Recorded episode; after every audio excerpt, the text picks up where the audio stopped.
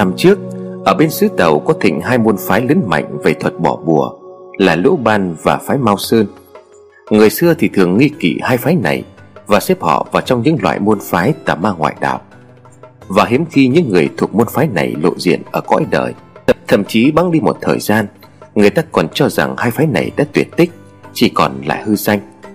Và rằng hai phái kiệt mạch đệ tử Nên đã sớm bị thất truyền. Dẫu vậy thi thoảng vẫn có tích chuyện kể lại rằng, Đệ tử của hai phái này lẩn khuất trong đời, Giấu đi danh tính thực mà thi hành công việc trừ tà. Số đệ tử hai phái cứ ngày một xuất hiện hiếm hoi, Sau cùng đến thời thanh mạt đã không còn rõ nữa. Phái lỗ ban lưu truyền từ lỗ ban tiên sư, Người nước lỗ thời Xuân Thu. Lỗ ban giỏi về nghề mộc và trí tạo. Sau này khi ông đắc đạo còn truyền lại cho đệ tử Những loại bùa phép để trừ tà khắc linh đồ mộc. Phái ấy về sau phát triển càng thịnh, Rồi phân ra thành rất nhiều chi nhánh, Nhưng tiểu chung vẫn gọi là phái lỗ ban. Phái Mao Sơn thì khác biệt. Phái này do ông Đào Hoàng Cảnh sáng lập ra tại vùng Mao Sơn. Phái này cũng tập trung vào bùa chú, Nhưng lại thiên về việc dẫn thi hồi hương. Hay còn có thể hiểu theo một cách khác Là phái Mao Sơn thịnh một việc là biến người chết thành cương thi, Rồi dán bùa chú của mình, Cho nó tự đi về quê hương để chôn cất. Thời nhà Thanh, Phái này cũng rất thịnh với việc vận chuyển xác, Bởi theo cách như vậy vẫn rất thuận lợi. Thế nhưng suy cho cùng, Cả hai phái này về đến thời hiện đại, Đã dần vắng bóng và không còn rõ lai lịch. Những lời đồn đại cứ như vậy tiếp diễn, Những cuộc truy tìm những truyền nhân thực sự của hai môn phái này Đã nổ ra trên khắp các quốc gia châu Á.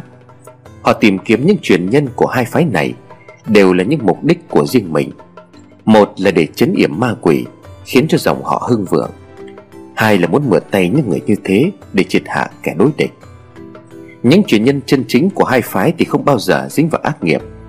Suy cho cùng, Nếu có chẳng cũng chỉ là những con cá lọt lưới, Mười kẻ biết nghề thì cũng chỉ có một hai kẻ Vì sức cám dỗ của đồng tiền Mà bén rẻ tư cách. Ấy thế mà những truyền nhân thực sự của hai phái, Cho dù có là thiện hay ác, Thì cũng rất khó tìm, Mà lại nổi lên như những kẻ bịp bợm lửa lọc. Học được chút gian lông của hai phái, Vỗ ngực tự xưng mình là truyền nhân chân chính, Để đi lường gạt, kiếm chắc bỏ túi, tư lợi cá nhân. Ở vùng tà xùa, huyện bắc yên, tỉnh sơn la, có một tích chuyện kể lại rằng, hàng trăm năm trước, có ông thầy pháp người tàu qua định cư tại núi này, tự xưng là có pháp thuật cao minh của phái mao sơn, cả của lỗ ban lưỡng đạo, có thể hồi thi sống lại rồi đem đi chôn cất ở những nơi phù hợp với nghiệp căn của người không chỉ giỏi về pháp thuật bỏ bùa, phép hồi thi, mà ông ta còn rất giỏi về phong thủy. Dưới vực tà xùa có một cây liễu nhỏ, Người ta kể rằng sau khi ông thầy Pháp đó chết đi, Đã được chôn cất tại gốc cây liễu này. Sau cùng thì vì tử khí của cái xác ông ta quá nặng Mà hóa thành cương thi, Rồi xác của ông ta tự động di chuyển được chạy về hướng Bắc. Người ta cho rằng ông ta khi chết đi Đã tự hạ bùa lên thân của mình, Cho cái xác sau khi chết có thể tự động hồi hương. Còn cái liễu nhỏ nơi phần mộ của ông ta Cũng được cho rằng đã hóa thành yêu tinh. Rồi sau này cây liễu ấy cũng biến mất. Có thể là vì nó đã hóa thành tinh rồi tự bỏ đi, Hay có thể vì bị người ta chặt bỏ. Kể đến đây, Bà cụ chấp giọng ngừng bặt. Đứa cháu gái nhỏ vẫn đang chăm chú lắng nghe, Mà nuốt từng miếng nước bọt hồi hộp. Nó chờ mãi Chờ mãi mà chẳng thấy bà cụ trả lời. Nó đành cất tiếng hỏi. Câu chuyện có vậy thôi hả bà rồi cái cây liễu ấy đi đâu? Nó có còn sống hay là đã chết? Cái vực tà xùa gần nhà mình có cái cây ấy thật ư? Bà cụ gật đầu xoa đầu đứa cháu gái nhỏ rồi âu yếm nói. Hồi bà bằng tuổi cháu, Cũng có một lần xuống vực tà xùa Và cũng được chiêm ngưỡng qua cái cây ấy. Nhưng hồi ấy bà chỉ dám đứng trên vách đá, Cách xa lắm để nhìn xuống, Chứ không dám lại gần. Lâu dần sau này có một vài lần bà quay lại nơi đó nhưng cái cây liễu ấy cũng đã biến mất rồi cháu à Được cháu gái chép miệng tỏ vẻ tiếc nuối, nó quay lưng đứng dậy, Rồi đi về phía gian phòng cuối nhà, Chui tọt vào bên trong Mà chẳng thấy quay ra nữa. Bà cụ tươi cười, Tay bà liên tục nhanh thuần thất. Bà đốt củi vào mồi lửa dưới đáy nổi nhôm đen kịt, Để lửa có đủ củi mà cháy thật bén. Sau lưng của bà cụ, Có một người đàn ông chừng 40 tuổi đang xoa tay, Mắt nhìn vào mồi lửa cháy bén mà nghĩ ngợi hồi lâu. Người đàn ông ấy tên là Khanh, Con trai cả của bà cụ. Ông Khanh có vẻ rất hứng thú với câu chuyện bà cụ vừa kể. Ông suy đi tính lại, Lòng tham nổi lên vì có ý niệm muốn lấy được gỗ của cây liễu cổ. Ông cố gắng lòng lắm, Nhưng vẫn không nhịn được mà bấm bụng liều hỏi bà cụ. Vậy cái chuyện cây liễu ở dưới vực tà xùa là có thật hả mẹ? Bà cụ ngừng rụi củi Chợt quay sang nhìn ông Khanh rồi thản nhiên nói, Thật chứ sao không? Ngày xưa chính bố mày còn ngồi ở cái gốc cây ấy. Cái cây liễu ấy mà nhiều tuổi rồi nên là to lắm. Liễu rủ xuống xanh um Hiếm có được cây liễu nào mà sống được lâu như nó. Ông Khanh run giọng nói ngắt quãng. Lớn cỡ nào hả mẹ? Cỡ có khoảng hai ba người ôm không? Bà cụ xua tay nói với vẻ nghiêm trọng. Ba người ôm là thế nào? Cỡ nó thì phải bảy tám người ôm cũng chẳng xuể. Nó to như là cây đa ở dưới quê ấy. Ông Khanh nuốt nước bọt liền hỏi. Liễu mà cũng có thể to như vậy hả mẹ? Bà cụ gật đầu chắc nịch rồi nói, Chứ sao không? Nó đã là cây liễu thành tinh rồi con. Lớn như thế chứ lớn nữa cũng chẳng ăn nhầm gì. Nó sống dai là nhờ có cái xác của ông thầy phép chôn ở đó, Nên là được hưởng ké cái phúc âm. Chứ bằng không thì chẳng bị xét đánh mấy lần rồi chết nghèo ấy chứ. Ông Khanh nghĩ ngợi một chốc lát, Đôi mắt chợt như lóe sáng, Rồi vội quay đầu sang nói với bà cụ, Đêm nay con không có ăn cơm ở nhà đâu. Con qua nhà chú út, Mẹ đừng có nấu cơm một con. Nói xong, ông Khanh vội vàng đứng phát dậy, Quay đầu đi thẳng.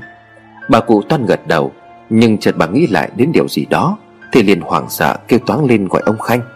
Này Chúng mày chưa có tư tưởng gì đến cái cây liễu ấy đấy. Mày mà động vào không có què cụt chân, Thì cũng méo mồm đấy con ạ. À. Cây cây ấy, nó có ma đấy. Nhưng tiếng của bà cụ vang đều, Mà chẳng có âm thanh nào đáp lại. Hẳn là ông Khanh đã đi vội quá Nên không kịp nghe tiếng của bà cụ.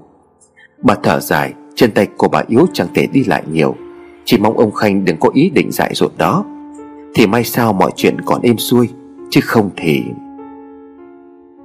Bà nghĩ rồi chăng ông Khanh có thật cái chủ ý đó, Thì không chỉ ông tận kiếp số Mà còn liên lụy đến vận số của nhà bà cụ. Ngay cả đứa cháu gái đang ngủ ở trong buồng kia Cũng không thoát khỏi cái kiếp nạn đó. Đều phải chết bởi lời nguyền buồn ngải. Của ông thầy Pháp người Tàu. Ông Dương lụi củi đóng cây đinh sắt cột thật chặt Cái chân giường đang bị lung lay, Trực sắp kéo cả cái giường đổ sập xuống. Chợt ông nghe thấy tiếng âm thanh vang lên ồm ồm Từ phía ngoài sân vọng vào. Dương, có nhà không? Anh Khanh đây. Ông Dương ngoái đầu ra ngoài nhìn, Chợt ném cây búa xuống nền đất, rồi phủi tay đứng dậy, Đi ra chỗ bàn uống nước, Xoa tay vô cái rẻ lau một lượt. Lại lấy một ấm trà với cái phích nước nóng ra, Pha một ấm trà. Vừa làm những thao tác ấy, Ông Dương vừa nói Dạ có à anh vào đi, Em cũng vừa mới về nhà xong. Ông Dương vừa nói xong, Thì cũng đã thấy dáng ông Khanh lấp ló ở ngoài cửa bước vào. Ông Khanh hai tay đút túi quần cho ấm bước đi khoan thai. Trời mùa đông ở vùng Tây Bắc sưng lạnh, Bụi mù tung khắp nơi. Cái lạnh rét buốt khiến cho người ta chỉ muốn ngồi bên bếp lửa. Mà ông Khanh lại lặn lội đi giữa trời rét này. Chắc là có việc gì gấp lắm. Thường thì người Tây Bắc mùa đông rất ít có vụ.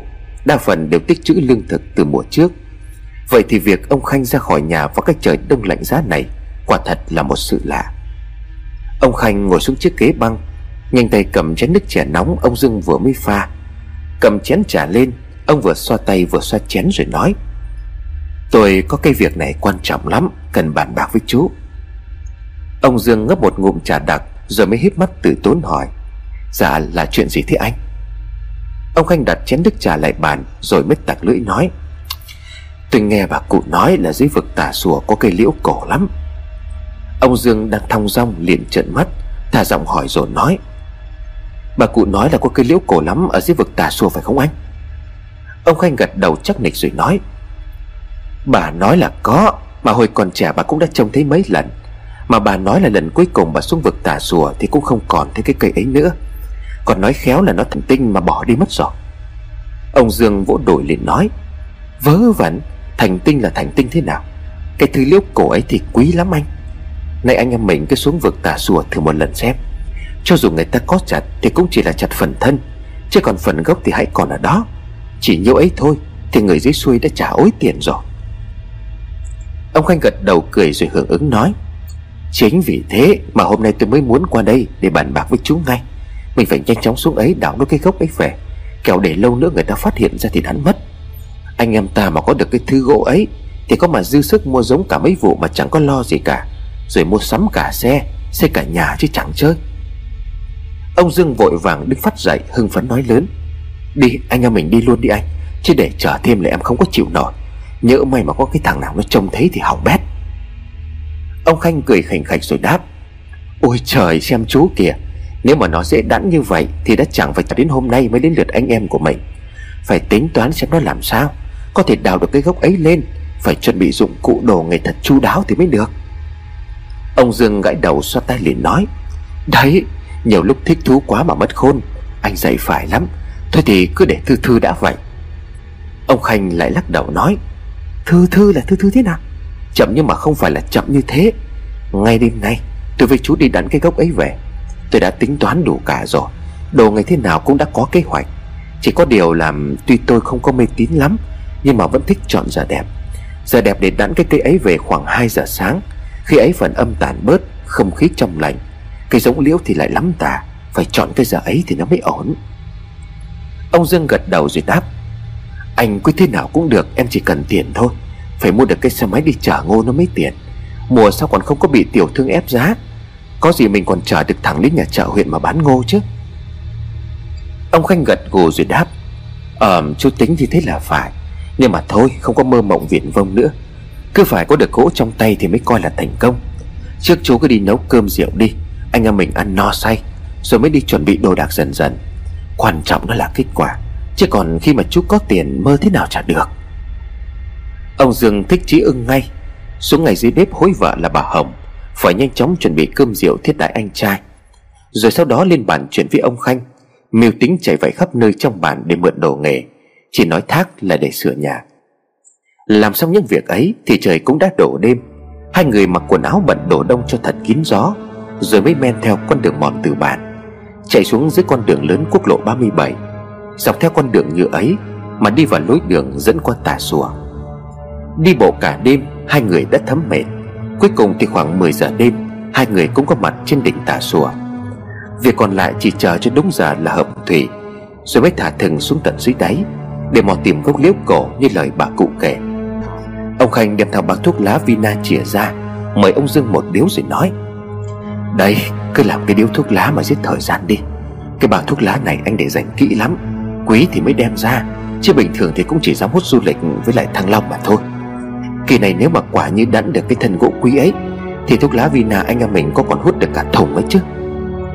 Ông Dương không khách khí, Thò tay cầm một điếu thuốc lá châm ngay, Nhà khói trắng thật đều rồi mới nói. Công nhận cái thuốc lá Vina này nó vừa thơm nó vừa êm, Sướng thật đấy anh. Ông Khanh tặc lưỡi rồi nói, Thuốc lá nó đắt tiền nó phải khác chứ. Chẳng thế mà tự nhiên nó lại đắt gấp đôi, Chú lại cứ đùa. Hai người vui vẻ trò chuyện kéo dài suốt đêm. Cuối cùng cái giờ khắc đã định mà ông Khanh nói cũng đã đến. Hai giờ sáng, Hai người bắt đầu vào công việc, Bằng việc thả hai sợi dây thừng xuống Buộc chặt mỗi đầu dây vô cái xà lan ven quốc lộ. Mỗi dây cách nhau chừng vài mét. Một người được chọn đi xuống trước để thăm dò, Một người còn lại đứng chờ ở trên để dọn đèn pin, Đồng thời trông chừng cây dây thừng. Ông Khanh đương nhiên là người đầu tiên đi xuống trước Trước khi đi ông còn nói, Anh xuống trước xem cái gốc cây nó còn hay không. Nếu như mà nó còn, Anh sẽ dùng dây thừng cho cái chuông buộc ở đoạn giữa kêu lên. Khi ấy thì chú chỉ cần tuột theo cái con đường dây thừng mà xuống với anh. Trong thời gian chờ Thì cột chắc cái dây thừng vài lần cho nó thật ổn. Tính cả cái dây thừng dự bị nữa Nếu mà kẻo đứt thì còn cái khác mà leo lên. Ông Khanh nói xong liền tuột xuống dây thừng, Leo trèo trên vách đá. Nhanh thoăn thoát đã dần mất bóng trong màn đêm. Xa đến độ đèn pin của ông Dương dõi theo Mà cũng chẳng còn nhìn thấy được. Ông Dương nghe lời Chỉnh sửa mối dây thừng cho thật chắc chắn, Rồi cứ ngồi vậy ở trên mà chờ Trong lúc chờ đợi, Ông Dương đem cái đài radio ra để mở tần số đài. Chẳng là ông Dương có cái thói quen Là đi đâu cũng mang theo cái đài radio nhỏ, Mà lại còn thêm một cái tật nữa Là hết rảnh là đem cái đài ra dò sóng. Mặc dù giờ là 2 giờ sáng, Trời tối đen như mực, Chẳng có cái đài phát thanh nào lại phát vào giờ này cả, Nhất là cái đài địa phương lại càng không những tưởng cái thói quen chỉ là vô thức ấy, Chỉ là một thứ để giết thời gian. Thế nhưng không ngờ ông Dương lại dọn được thật. Trong cái tiếng xèo xèo của âm loa đài ngắt quáng Ông có thể nghe thấy là mở một thứ âm thanh Riêng gì kêu gào nào đó từ loa đài phát ra. Âm thanh không hề rõ ràng, Mà ngừng từng nhịp theo một cách cực kỳ quái dị. Hay thật đấy, Giờ này mà vẫn còn đài phát cải lương sao? Ông Dương thích chí reo lên, Bàn tay ngoắc ngoài xòe múa Mắt của ông lơ đãng mà quên bén mất sợi dây thừng. Chỉ chăm chăm chú ý đến cái đài radio, Quên cả ông anh trai của mình đang bỏ mẫm ở dưới đáy vực. Ông Khanh thì khác Thì em đang hí hửng nghe đài ở bên trên. Thì ở dưới này ông đang vật lộn với mớ dây thừng, Bị treo leo ở giữa sườn núi. Cây dây thừng bị mắc vô vách đá Ở tít tận lưng chừng núi. Nếu ông Dương mà chú ý, Thì hẳn là sẽ thấy cái chuông rung lên bẩn bật cầu cứu của ông Khanh. Nhưng điều đơn giản ấy lại bị cái đài radio chết tiệt ngăn cách. Ông Khanh kêu khản cả giọng mà chẳng thấy một âm thanh nào đáp lại. Bất lực, Ông Khanh đành phải tự tìm cách cứu lấy mình. Từ đây xuống dưới đáy vực chỉ còn độ khoảng chục mét. Nếu ông Khanh cẩn thận thì cho dù không cần dây thừng, Thì vẫn có thể tự mình leo xuống dưới. Rồi khi có thể xuống đến đáy vực, Thì còn một sợi dây thừng khác Được thả xuống cách đó vài mét để dự phòng. Ông Khanh có thể dựa theo sợi dây ấy mà đu lên. Nghĩ đoạn Ông Khanh loay hoay tháo cái nút dây thừng ngay lập tức. Mồ hôi của ông chảy ngày càng đặc. Nút dây thừng thì cứ cứng mãi mà không sao tháo nổi. Ông Khanh bấm bụng nghiến răng Định bụng rút dao cắt phén đi một cái là xong. Nhưng nếu như vậy thì không đứng vững Không kịp bám vào vách đá Nên vẫn cần tính toán một cách cụ thể. Ông có cần giúp gì không? Bỗng sống lưng của ông Khanh gai lại Một giọng nói phát ra từ đáy vực Ông Khanh giật nảy mình, Mồ hôi lạnh ướt đẫm cả sống lưng. Giờ đã là 2 giờ sáng, Tại cái nuôi heo hút vắng vẻ này, Bình thường ban ngày chẳng có người. Thế nhưng lúc này ở dưới đáy vực Lại có một giọng nói phát ra.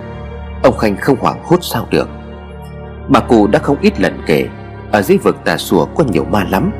Ma quỷ tụ tập thành bảy thành lũ, Chúng chết do yêu tinh dẫn đường đưa lối, Hoặc là do tai nạn từ trên đường trên Đổ đèo mà chết hóa thành quỷ. Ông Khanh bình thường không có tin, Nhưng cái âm thanh vừa rồi dọa cho ông sợ mất mặt.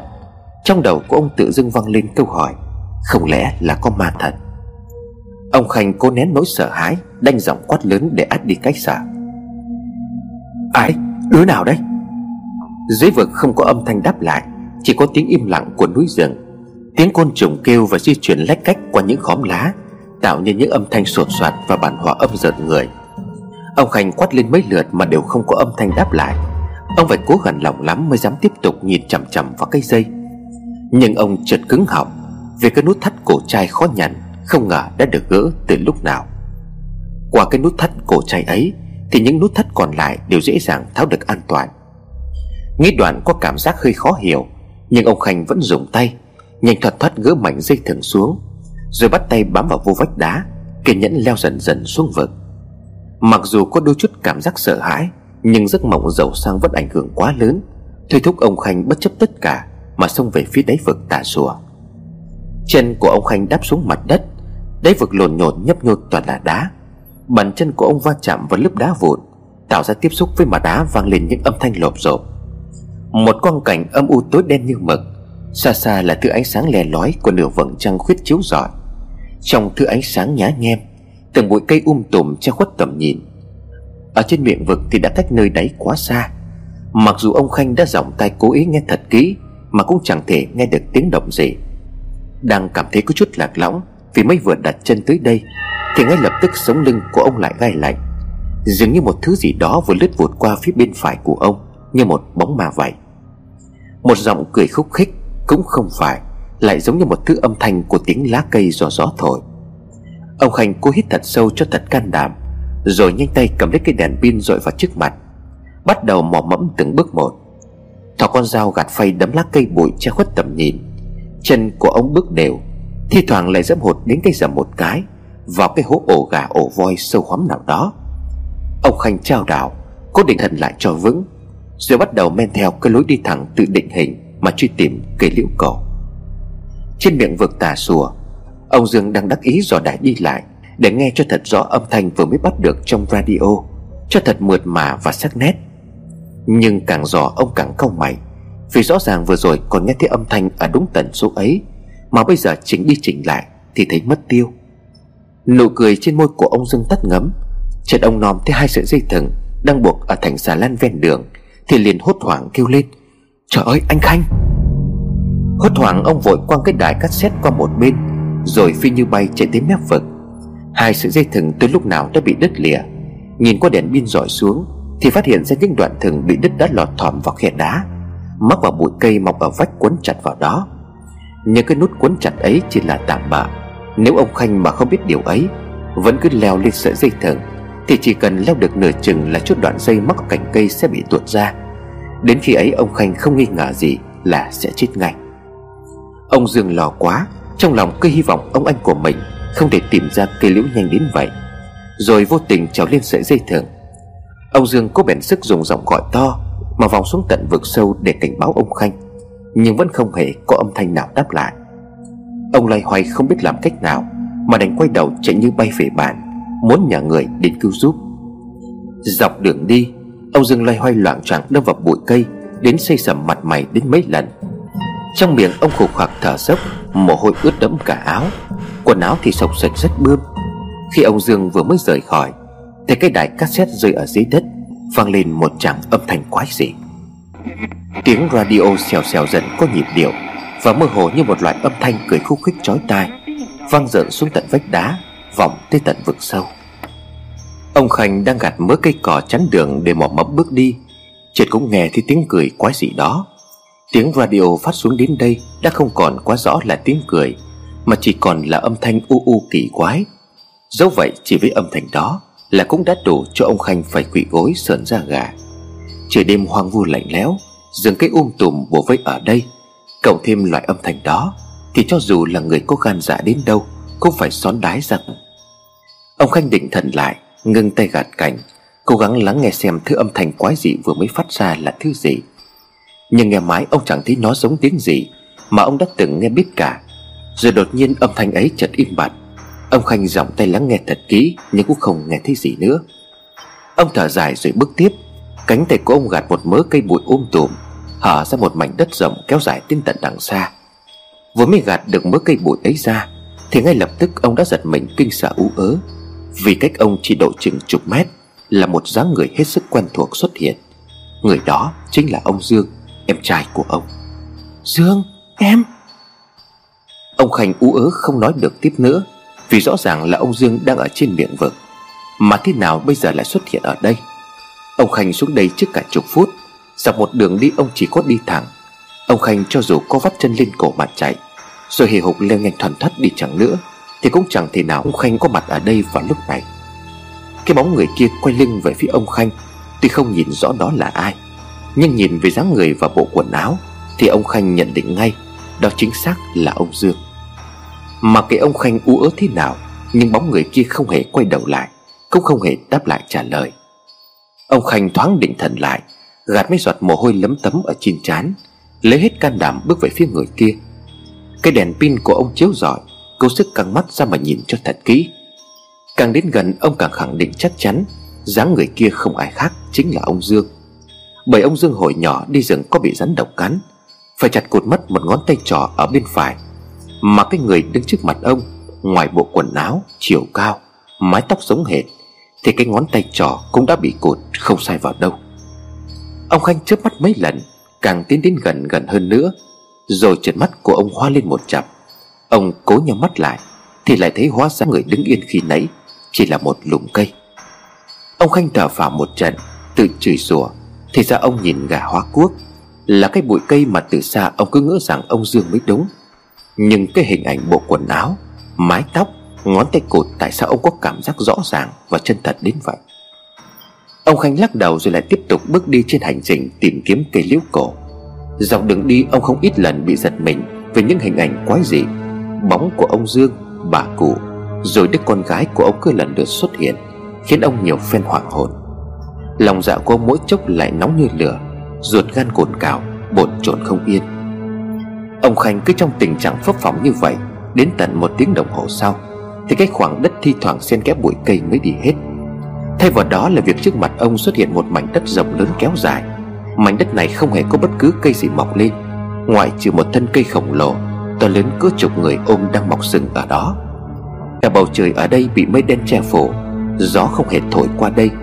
Cây cỏ không hề mọc. Thứ ánh sáng duy nhất phát ra từ chiếc đèn pin mà ông Khanh mang theo. Chiếu rọi có thể nhìn thấy cả khu vực này.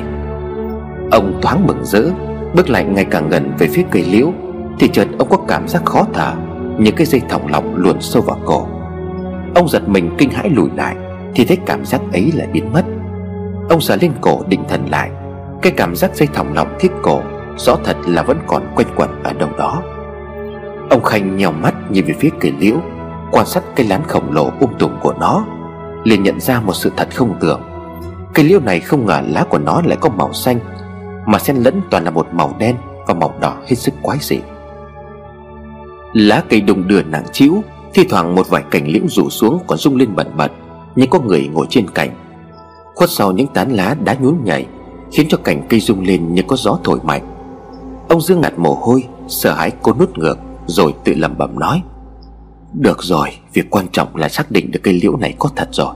Bây giờ phải quay lại gọi chú Dương xuống đây.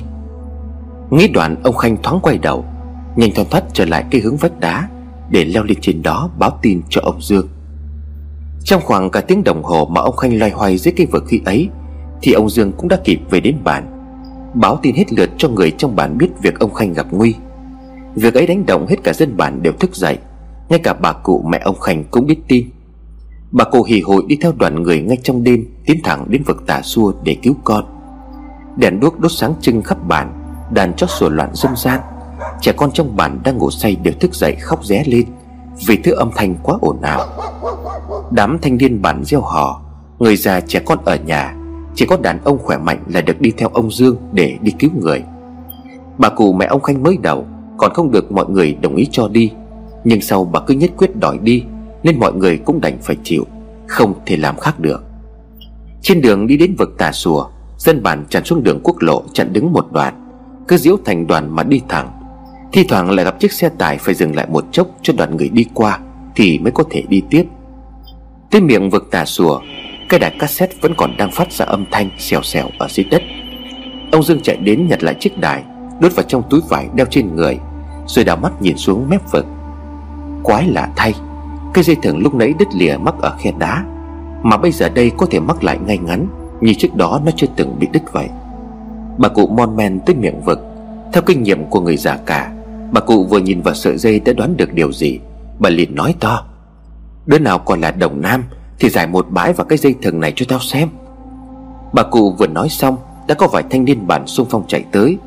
Tiểu vào đúng chỗ hai sợi dây Phát vèo gần cái xà lan sát miệng vực. Nước tiểu vừa rớt xuống, Bất thình lình cái sợi dây liền chuyển sang màu đen kịt, Đổi chỗ có dấu vết như là ngón tay, Bàn tay bám vào. Ngay tức khắc, toàn bộ người nhìn thấy cảnh tượng đó, Ai nấy đều xanh mặt. Ông Dương chạy đến gần bà cụ rồi hỏi, Như thế là sao hả mẹ? Bà cụ thều thảo nói, Tao đã gàn mà nó đâu có chịu nghe, Chúng mày đi đến chỗ cây liễu Thì ra cớ sự này cũng không có gì là lạ. Bà cụ dùng một tay trỏ vào trong cái dây thừng rồi nói tiếp cái dấu vết bàn tay kia là của ma nó vắt lên, Chứ người nào có thể vắt lại được sợi dây ấy. Xưa nay quỷ che mắt, Ma đưa đường, Đều trông có vẻ bình thường. Nhưng mà gặp nước tiểu là biết ngay có phải giống ấy làm thật hay không. Nhìn cái sợi dây này Thì e anh mày ở dưới kia gặp chuyện chẳng lành rồi. Ông Dương vã mồ hôi rồi nói, Vậy bây giờ phải làm sao hả mẹ? Bà cụ liền đáp lại, Giờ thì tất cả đều phải xuống dưới đó, Người đông thì may ra át được âm khí nếu mà tìm ra nhanh chóng, Thì còn có thể giữ mạng được cho thằng Khanh. Bằng không thì chỉ có thể lượm xác nó về mà thôi. Ông Dương nghe xong chân tay buồn rộn, Tới mức không còn kiềm chế được nữa. Ông vội gọi mấy thanh niên bạn Hối gấp bọn họ nhanh chóng thả dây thừng xuống, Rồi trèo xuống vực để tìm anh. Cả đoàn người tin theo lời của bà cụ, Hối hả thay phiên nhau trèo xuống dưới đáy vực. Bà cụ đứng ở trên miệng vực căn dặn mọi người, Khi xuống tới nơi thì mọi người phải đi sát vào nhau, Không được ai tách ra. Nếu bị tách ra thì phải chi hôn lên mà gọi ngay, Bằng không sẽ rất nguy hiểm. Bị quỷ che mắt mà để lối. Trời vừa sáng, nếu không tìm được thì phải thôi quay về. Nếu không sẽ bị ma quỷ giả trò lường gạt và động quỷ, Mà không thể về nữa. Bà cô còn dặn thật kỹ, Nếu chỗ nào vắng người mà đột nhiên có người con gái xuất hiện, Thì phải nghi ngay đó là liễu quỷ. Và cố gắng tránh đường đừng để cho nó phát hiện.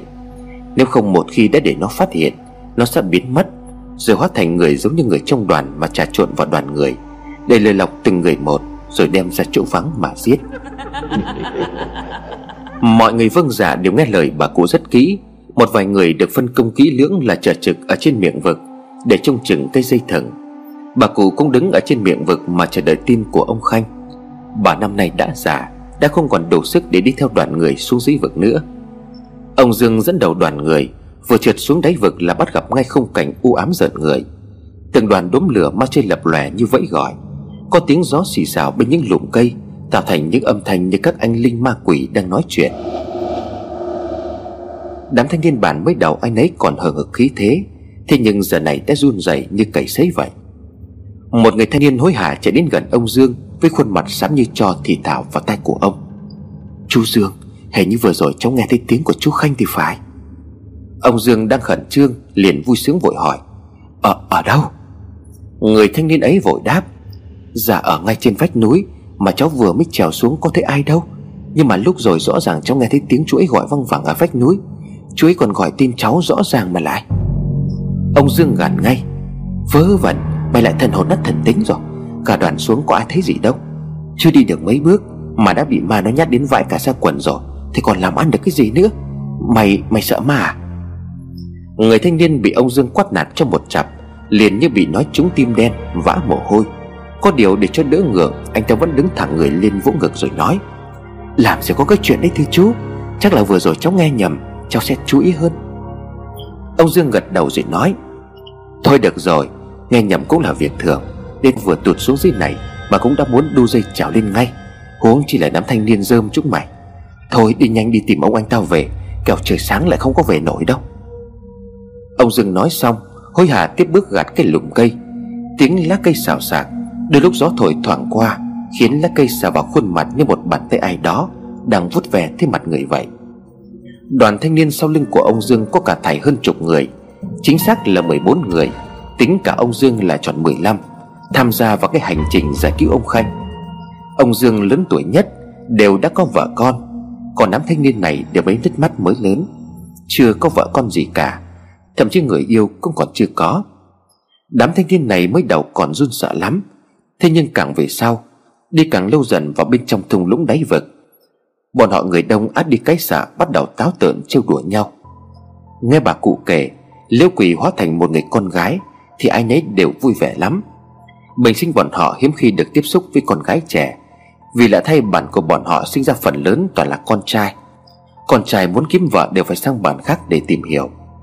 Bọn họ lại nghe cái giống yêu tinh hóa thành người xinh đẹp lắm. Có người còn cho rằng, Dẫu có một lần trong đời được gần gũi với yêu tinh, Thì thôi, chết cũng được. Những câu chuyện vui đùa ấy thôi, Thì cũng chỉ là bên lề. Thế nhưng càng về sau, Không ngờ lời nói đùa ấy lại ứng nghiệm thành một sự thật. Chính các anh thanh niên mà phát ngôn ra những lời nói ấy, Lại là người đầu tiên phát hiện ra liễu quỷ. Đoàn người đã đi lâu nên đã thấm mệt. Một vài người tách ra đến ven suối để lấy nước trong những người ấy, Có cả cậu thanh niên kia. Ban đầu mặt suối vắng vẻ không có gì. Nhưng sau cùng cả nhóm bốn người đi lấy nước cho cả đoàn. Đột nhiên bị một trận gió thổi mạnh, Khiến bụi tung mù. Lá cây đập vào mặt mũi mấy người tung bay khắp nơi. Lúc sau khi ngọn gió ấy ngừng thổi, Thì cậu thanh niên kia cũng không còn thấy đầu nữa.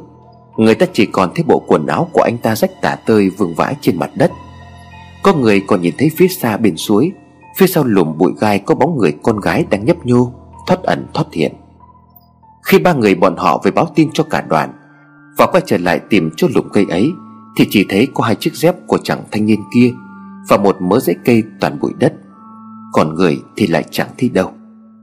Cả đoàn người cứ tìm mãi một chốc mà chẳng thấy gì.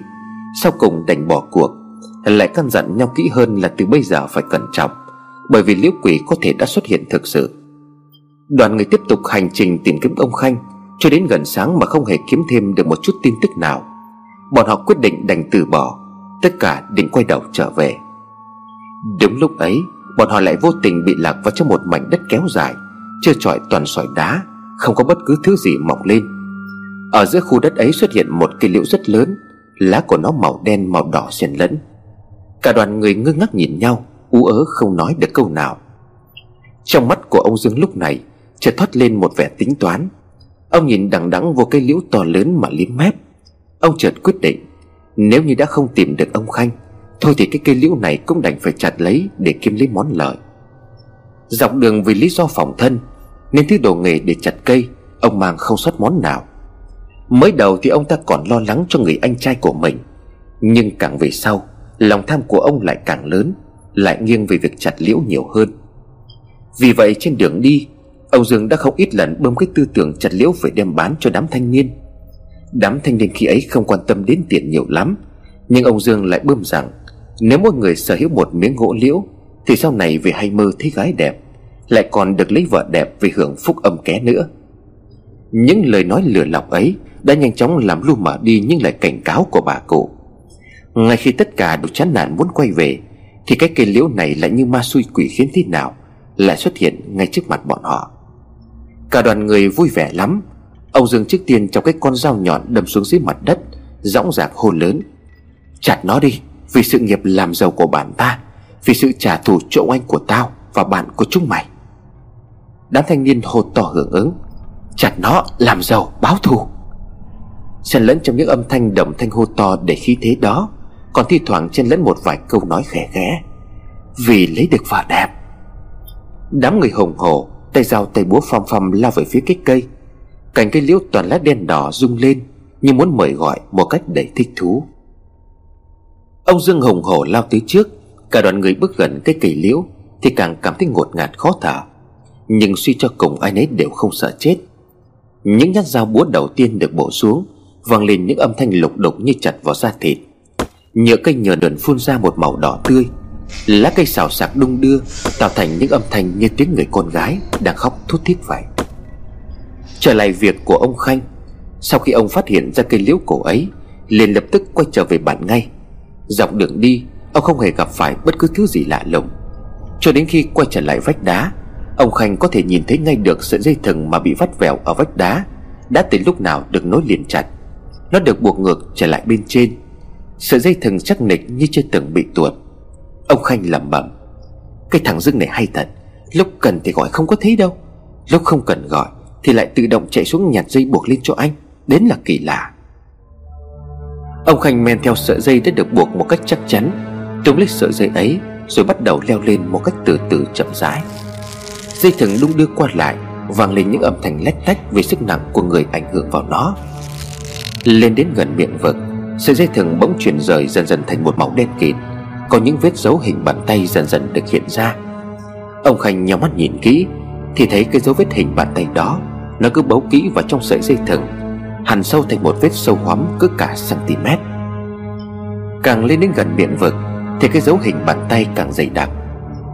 Dấu vết bàn tay ấy nhỏ thó như là tay của con gái, Ngón tay mảnh rẻ chốt lồi chỗ lõm, Giống như bàn tay ấy bấu vào Thì chỗ nông chỗ sâu. Tưởng tượng như một bàn tay đã bị thối giữa, Mất đi một đoạn thịt, Chia ra khúc xương, Và chỗ thịt, chỗ xương ấy cứ ngắt quãng nhau, Mà bám vào sợi dây thừng mới có thể tạo ra được loại dấu vết như vậy.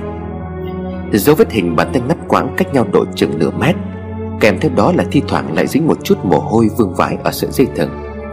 Dấu vết ấy chứng tỏ là vừa mới có người leo xuống ở sợi dây thừng này. Mà mồ hôi nhiều như vậy thì lại càng chứng tỏ không thể là một người được, Mà chính xác hơn phải là một nhóm người thì mới đúng. Ông Khanh nhèo mắt. Không lẽ nào ông Dương lại thấy mình không quay lên, Mới phát hiện sợi dây thừng bị đứt? Từ đó quay đầu về bàn gọi mọi người. Và đám người ấy cũng vừa mới trở lại Và leo xuống vực để tìm ông. Nhìn những dấu vết ở sợi dây thừng Thì ông Khanh chắc mầm suy đoán của mình là đúng. Ông toàn tiếp tục trèo lên, Về khoảng cách giữa ông và cái miệng vực chỉ độ khoảng một mét. Ông sẽ nghỉ ngơi một chốc ở trên đó, Rồi chờ đợi đoàn người kia quay lại xem sao. Hoặc là chỉ ít cũng về bản để hỏi thăm tin tức, Xem liệu rằng các sự suy luận của ông có phải đúng hay không. Thì ngay lập tức lúc đó, Ông giật mình kinh hãi Khi bàn tay của ông suýt buông thả sợi dây thừng ngã xuống vực. Đập vào đôi con ngươi của ông Là một cái xác bầy nhảy Toàn bộ đều đỏ như máu lộ ra những đường gân trong thớ thịt. Cái xác ấy chính xác hơn đã bị lột ra hơn nữa là lột ra toàn thân. Điểm kỳ lạ ở đây Chính là dù bị lột ra. Nhưng lại có thể thấy được xác vẫn còn đang mặc quần áo. Qua diện mạo của bộ quần áo ấy, Ông Khanh lại càng kiếp sợ hơn, Bởi vì cái người ông nghĩ đến là một người trong bản của ông. Ông côn sự khiếp sợ, Tiếp tục bỏ lên miệng vực. Lại một lần nữa ông Khanh phải kinh hồn tán đảm Vì ở trên miệng vực tà sủa lúc này Tiếp tục có thêm hai cái xác y hệt như vậy. Có cái xác còn bị bẻ gãy trụi hết răng, Có cái thì bị móc lòi cả lưỡi ra ngoài. Những cái chết hết sức kinh tởm Mà ông không thể tưởng tượng được. Rốt cuộc là đã có chuyện gì xảy ra? Tại sao là có những người chết này? Những người này lẽ nào là những người được giao ở đây trong sợi dây thừng Để tránh biến cố? Nhưng tại sao họ lại chết thương tâm và hết sức đáng sợ như vậy? Một cái chết kinh hồn đáng đảm Chẳng lẽ liễu quỷ thực sự là có thật? Ông Khanh gật đầu cho là phải, Bởi vì xưa nay giống cây liễu chẳng có giống nào lại có lá màu đen, màu đỏ xen lẫn cả. Hơn nữa chúng lại còn phát sáng thì đúng thật là quỷ gì Nhìn diện mạo những cái xác, Nếu không phải là quỷ làm, Thì làm gì có chuyện những cái xác Được lột ra một cách tinh xảo và tỉ mỉ đến vậy? Những chuyện như thế chỉ có quỷ mới có thể làm được. Gác lại mọi suy tính, Ông Khanh thấy việc cần thiết ngay lúc này Là phải về bản một chuyến gọi người tới giúp, Rồi thuận tiện tìm hiểu xem có chuyện gì đã xảy ra như vậy. Nghĩ bụng, Ông Khanh men theo quốc lộ 37 Bắt đầu trở về bản. Về đến bàn, ông thấy cả bàn đều thắp đèn sáng. Chứng tỏ hôm nay cả bàn đều đã bị chuyện gì đó đánh động Nên mới thức dậy đồng loạt như vậy. Ông Khanh vội vã chạy vào một căn nhà gần nhất, Định bụng hỏi thăm một chút về tin tức của những người đã đến bên vực tà sùa Nhưng khi ông vừa bước căn nhà, Thì một cảnh tượng lại kinh hãi xuất hiện. Toàn bộ những người trong căn nhà này đều đã bị lột ra Mà vẫn còn mặc nguyên bộ quần áo. Tình trạng đều giống hệt như cái xác đã chết ở bên miệng vực. Chạy qua một vài căn nhà nữa, Ông Khanh đều thấy tình trạng tương tự diễn ra. Những người trẻ con hay những người già Thì còn đỡ một chút Vì chỉ lột da ở khuôn mặt. Còn những người trung niên lớn tuổi, Đa phần bị lột sạch ra không còn một chỗ nào. Ông Khanh hoảng sợ, Đột nhiên nghĩ đến ngay cảnh đứa con gái của ông. Nó sẽ thế nào nếu như cũng bị như vậy? Sau khi vợ ông Khanh chết Cây thương con gái của ông là người duy nhất còn sống sót Để ông có thể nương tựa vào nhau khi về già. Trong căn nhà ấy, có bà cụ, Ông và cái thương sống dựa vào nhau. Giờ chuyện này xảy ra, Ông Khanh lo nghĩ đến bà cụ, Lại càng lo nghĩ hơn đến sự an toàn của đứa con gái. Ông chạy như bay về phía căn nhà ở đỉnh đồi mé cuối bàn. Đời ông thấy căn nhà đã bị đóng sập cửa, Không thắp đèn như những nhà khác. Cả căn nhà tối đen như mực, Ánh sáng heo hét ở góc bếp. Bếp lửa lom rom kêu lên những âm thanh lách tách của lửa cháy. Trong góc nhà Ông Khanh chợt năm thấy vóc dáng của bà cụ. Bà cụ ngồi im thẫn thờ như một cái xác không hồn. Ông Khanh chợt lên tiếng hỏi Mẹ ạ, à, mẹ có sao không? Cái bóng bà cụ không trả lời Mà chỉ thẫn thờ như một cái xác không hồn. Bà cụ lắc đầu tỏ vẻ như không có chuyện gì. Ông Khanh thở phào nhẹ nhõm Rón rén bước vào trong buồng ngủ Dọi theo cái giường ở góc buồng. Thì thấy bé thương con gái của ông vẫn đang ngủ một cách ngon lành Như chưa có chuyện gì xảy ra. Ông Khanh mừng lắm, liền quay đầu ngược trở ra nói với bà cụ. Đêm này mẹ đừng đi đâu nhé, Ở nhà trông chừng con bé cẩn thận giúp con Con có việc này phải lên xã ngay. Ông Khanh giấu nhẹm chuyện xảy ra với cả bạn, Vì sợ bà cụ già rồi không còn chịu nổi. Sau đó, ngay trong đêm, Ông mò xuống đường quốc lộ đi bộ đến trụ sở xã. Địa bàn huyện Bắc Yên này rộng lớn, Để đi từ bản đến xã phải mất chục cây số. Ông Khanh phải đi bộ mấy tiếng đồng hồ để lên đến trụ sở xã. Đến nơi thì trời cũng vừa hừng sáng. Ông Khanh chờ thêm một hai tiếng thì có cán bộ xã đến làm việc. Ông vội vã đem sự việc xảy ra với cả bản thân mình Để báo cáo lên trưởng công an xã. Trưởng công an xã lúc này là ông Báo. Ông Báo vừa nhìn thấy ông Khanh nhễ nhãi mồ hôi, Gương mặt thất sắc thì liền hỏi. Ông kia, có cái chuyện gì nhanh nhanh trình báo đi xem nào. Ông Khanh nuốt nước bọt, Cuối cùng gượng nói đem tất cả những chuyện đã xảy ra vào đêm hôm qua Để kể lại một cách tường tận. Ông Dương hối thúc đám thanh niên chặt nhanh gốc cây liễu để đem về. Nhựa của cây liễu này đỏ tươi như máu, Phun vào mặt người liếm ra lại có vị mặn mặn. Ông Dương là người tích cực nhất, Đã chặt nhát nào là nhát đấy sâu hoắm. Đám thanh niên có sức khỏe chắc cũng không bằng. Nhưng có lẽ vì chặt hăng quá, Nên ông Dương cũng không để ý rằng, Xung quanh ông tới lúc nào, Tiếng dao búa cứ nhỏ dần rồi từ từ biến mất. Đến khi ông Dương tạm nghỉ tay thì quay ra chẳng còn thấy người nào khác. Ông xoay người đi tìm gọi to đám thanh niên, Mà gọi mãi gọi mãi chẳng thấy ai trả lời. Tức mình, ông Dương rủa lên chửi đồng, Mẹ kiếp, cái lũ trẻ danh này, Chưa thấy mà mà đã xón đái cả ra quần rồi. Đã thấy một mình ông đây chặt, Ông đây hưởng. Đến lúc ấy thì đừng có mà mở mồm sẽ đòi chia phần. Ông Dương xoay người Vung một nhát dao thật mạnh Hướng thẳng cái thân cây mà bổ, Chẳng thèm nhìn. Nhưng rồi con dao mẹo của ông Chặt phải một thứ gì đó như thịt Thứ chất lỏng nóng ấm phun ra bắn cả vào mặt của ông Dương. Ông Dương lại rủa, Mẹ kiếp, sao nhựa cây này nó lại nóng thế nhỉ? Chất lỏng ấy giống hệt như mùi của nhựa cây, Cũng đỏ như máu. Ông Dương dụi mắt lau thật kỹ hết những chất lỏng băng bám vào mặt, Rồi mới nhau mắt nhìn kỹ, Định bụng tiếp tục chặt. Nhưng sau đó ông lập tức thẳng thốt kêu lên, Trời ơi! Đập vào mắt của ông là một cảnh tượng hết sức quỷ dị. Ba người thanh niên đồng loạt xuất hiện trước mặt của ông. Họ bị chặt làm nhiều khúc, Đầu bị chặt riêng ra treo lủng lẳng trên cây liễu. Dao búa thì trong mỗi cánh tay mỗi thứ một nơi, Xác của họ bị chặt ra làm nhiều khúc. Bàn tay vừa hướng thân người, Hình như đều hướng đến bổ vào người nhau. Ông Dương hãi hùng Vội văng con dao mèo xuống dưới đất Quay đầu chạy trối chết. Ông đã thực sự gặp phải quỷ rồi. Khi nhìn vào cái cây liễu ấy Ông Dương phát hiện thân cây chẳng hề tồn tại mảy may một chút nào. Thậm chí những vết chặt sâu hóm trước đây Mà ông Dương vẫn tự hào với đám thanh niên Cũng chẳng thấy đâu cả. Ngược lại, ông Dương lại thấy những xác chết trước mặt của ông Bị chặt đến sâu hoắm Mường tượng ra vết chặt sao lại giống với ông khi nãy Mà ông chặt vào thân cây đến vậy. Một sự thật kinh khủng đầu của ông, Một hình ảnh lưu mờ nhưng tỉnh táo lại, Ông dần nhớ đến. Từng cảnh tượng hái hùng xuất hiện trong ký ức của ông Dương. Những người thanh niên khi ấy hùng hổ lao về phía cái cây, Phùng lên những nhát dao búa đầy mạnh bạo. Nhưng không ngờ họ lại bị như thôi miên vậy. Những nhát dao búa ấy lại không hướng tới cây chặt, Mà đột nhiên chuyển hướng về phía đồng bọn bên cạnh của mình để chặt xuống. Có người thẫn thờ tỉnh lại vì kinh hãi, Nhưng đã thấy dao chặt hóm đến nửa cổ. Có người khi bị chém đến bay cả đầu rồi, Mới không tin được lại đột nhiên sao lại có đầu mình để khỏi cổ. Người tỉnh lại thấy đồng bạn của mình bị chặt chém Thì kêu gào rất thảm thiết. Nhưng những người mà đang cầm dao búa kia Thì vẫn không ngừng tay chém hết sức hào hứng, Vui vẻ như lúc ông Dương kích động vậy. Người bị chặt cụt cánh tay, Tỉnh lại quỳ xuống thẳng thốt văn này cầu xin Xô tay lại còn giơ lên kêu gào. Thì ra nhát dao tiếp theo cũng bổ tới chém rụng nốt cái tay. Người kia rú lên một tiếng đau đớn, Chưa kịp nói câu gì thì những nhát dao tiếp theo lại vung đến. Bàn tay cánh tay người ếch cụt dần. Sau cùng là chặt đến chân, Đến nửa thân người bị xẻ đôi. Cuối cùng đến khi chỉ còn lại cái đầu thoi thóp dính ở cổ, Đang thở phì phò, Cũng bị chặt nốt rồi treo đầu lên cây. Cả quá trình những người ấy bị chặt sống từng khúc hết sức kinh tởm, Đều được ông Dương nhớ lại hết. Sau cùng còn lại ba người thanh niên, Sau khi đã giết hết đồng bạn, Thì lần lượt đưa dao lên cổ, Từ bập dao của mình cho cái đầu rớt xuống. Người cuối cùng là ông Dương sống sót, Thì lần lượt đem từng chiếc đầu, Mảnh xác của từng người mà treo lên cây. Trong công cuộc giết người chặt xác, Thì lúc ấy ông Dương còn là kẻ hăng hái nhất. Không ít những nhát chém tóe máu, Chém ngọt sức nhất đều là của ông. Ông Dương kinh khủng nghĩ đến cảnh tượng ấy, liền lập tức hiểu ra tất cả lý do Đều có một cái chết kinh khủng như vậy, Đều là do liễu quỷ.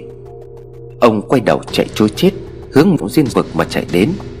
Trong cái túi vải của ông khoác sau lưng, Tiếng radio đột nhiên phát ra.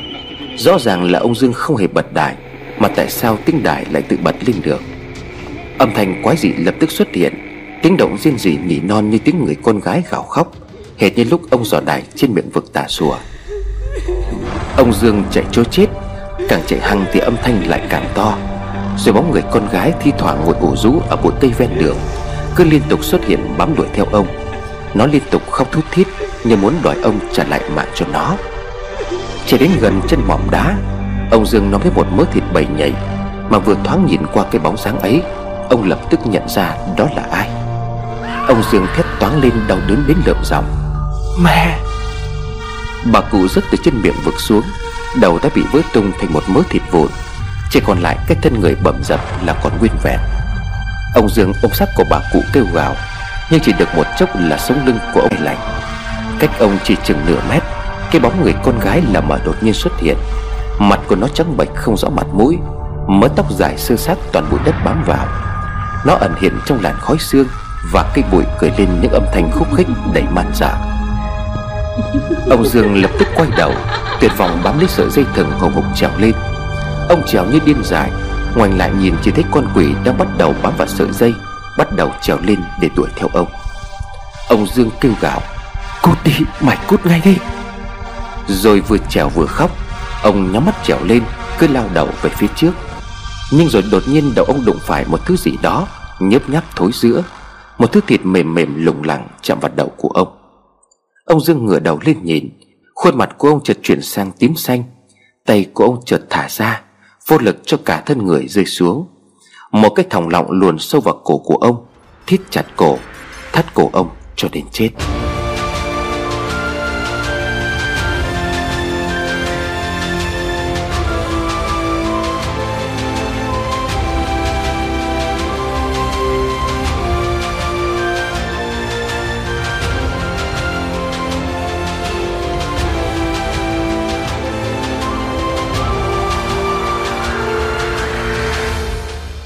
Xác của ông Dương vắt vẻo như vậy ở vách đá, Đùng đưa theo nhịp gió.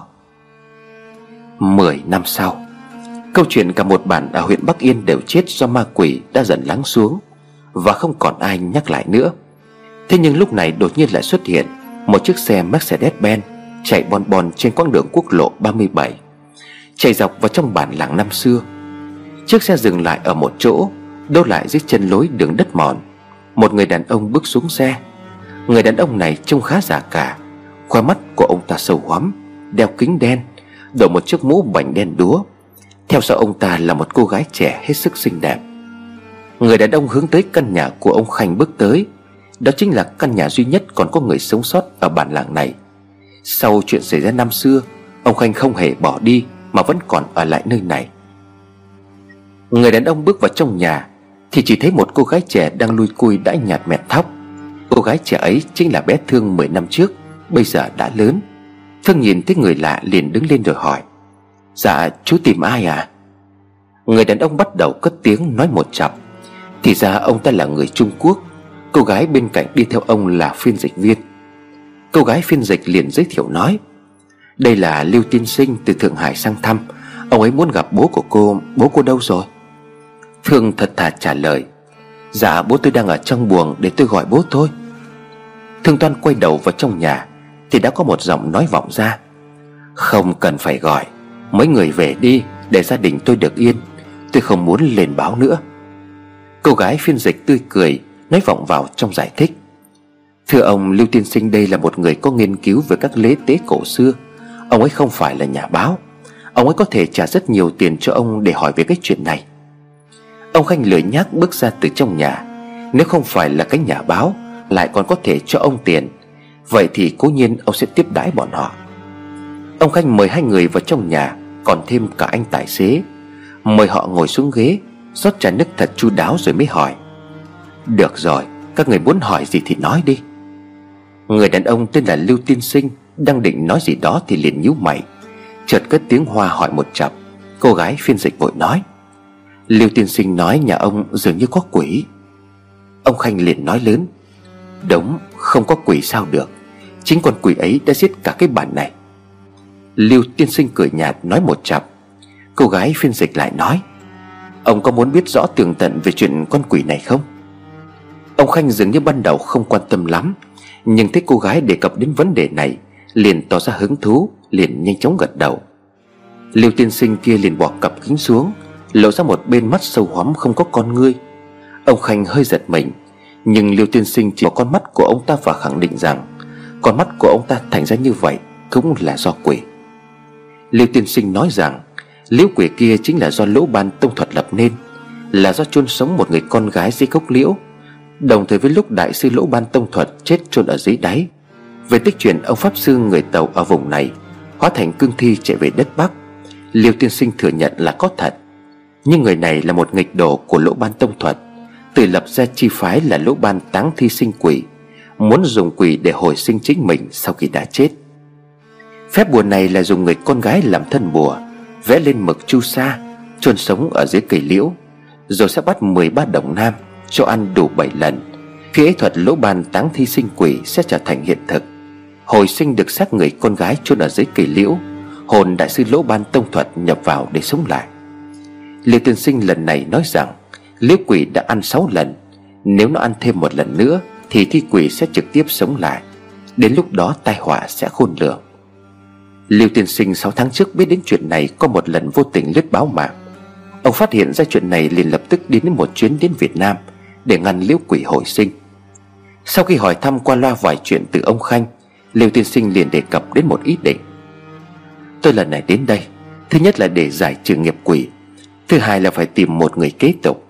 Chỉ có người bị ảnh hưởng của lỗ ban tông thuật, Trong cửu tử nhất sinh sống lại, Mới có thể đủ khả năng để làm đệ tử của lỗ ban tông thuật. Liêu tiên sinh nói xong liền đảo mắt nhìn về phía thương con gái của ông Khanh. Ông Khanh chần chừ một lúc rồi như hiểu ý gật đầu nói, Nếu như anh có thể giúp đỡ nó Thì không còn gì bằng. Tôi chỉ muốn tìm thấy xác của em trai tôi Và đem nó về để chôn cất. Thu thực với anh là nó đã mất tích ở dưới đó 10 năm nay, Sống chết không rõ. Nhưng cũng chẳng ai dám mò xuống cái vực ấy Để tìm 15 người ấy về cả. Lưu tiên sinh gật đầu rồi nói, Không còn sống đâu. Qua bài báo mà tôi đọc được Thì tôi lập tức đoán ra được ngay Rằng cả 15 người ấy đều đã chết. Em trai của anh là người có vợ Thì có lẽ là cái chết khác. Còn 13 người còn lại Nhất định có cái chết giống hệt nhau. Ông Khanh tỏ ra khó hiểu liền hỏi 13 người chết giống nhau? Nhưng mà bản này khẽ mất tích đến 14 thanh niên. Lưu tiên sinh cũng nhau mày khó hiểu nói, Việc này đúng là không theo lẽ thường. Nếu là 14 người, Thì hẳn là người còn thừa vẫn còn sống sót mấy đống Lưu tiên sinh thở dài lắc đầu bỏ qua, liền nói tiếp, Được rồi, tạm bỏ qua cái việc ấy, Mà trước hết việc quan trọng tiếp theo Là chỉ nốt cái hồn quỷ trong căn nhà này. Tôi thấy 10 năm nay anh vẫn sống được với quỷ, Đúng là rất giỏi. Sống với quỷ? Ông Khanh kỳ quái hỏi. Lưu tiên sinh gật đầu cười nói phải, tôi có một câu hỏi. Muốn hỏi bà cụ già nhà anh đang ở đâu? Ông Khanh suýt xòa nói. Tôi không biết. Bà cụ từ lúc xảy ra chuyện năm ấy lạ lắm. Ban ngày mới sớm ra đã đi đâu mất, Đến tối mịt mới trở về. Lưu tiên sinh cười rồi nói. Anh không thích kỳ lạ bà ấy sao? Tại sao 10 năm rồi vẫn không giả thêm một chút nào ư? Ông Khanh nghe đến đây liền trợn mắt, Lộ vẻ không tin, ú ớ nói. Ý của anh không lẽ nào? Bà cụ chính là quỷ.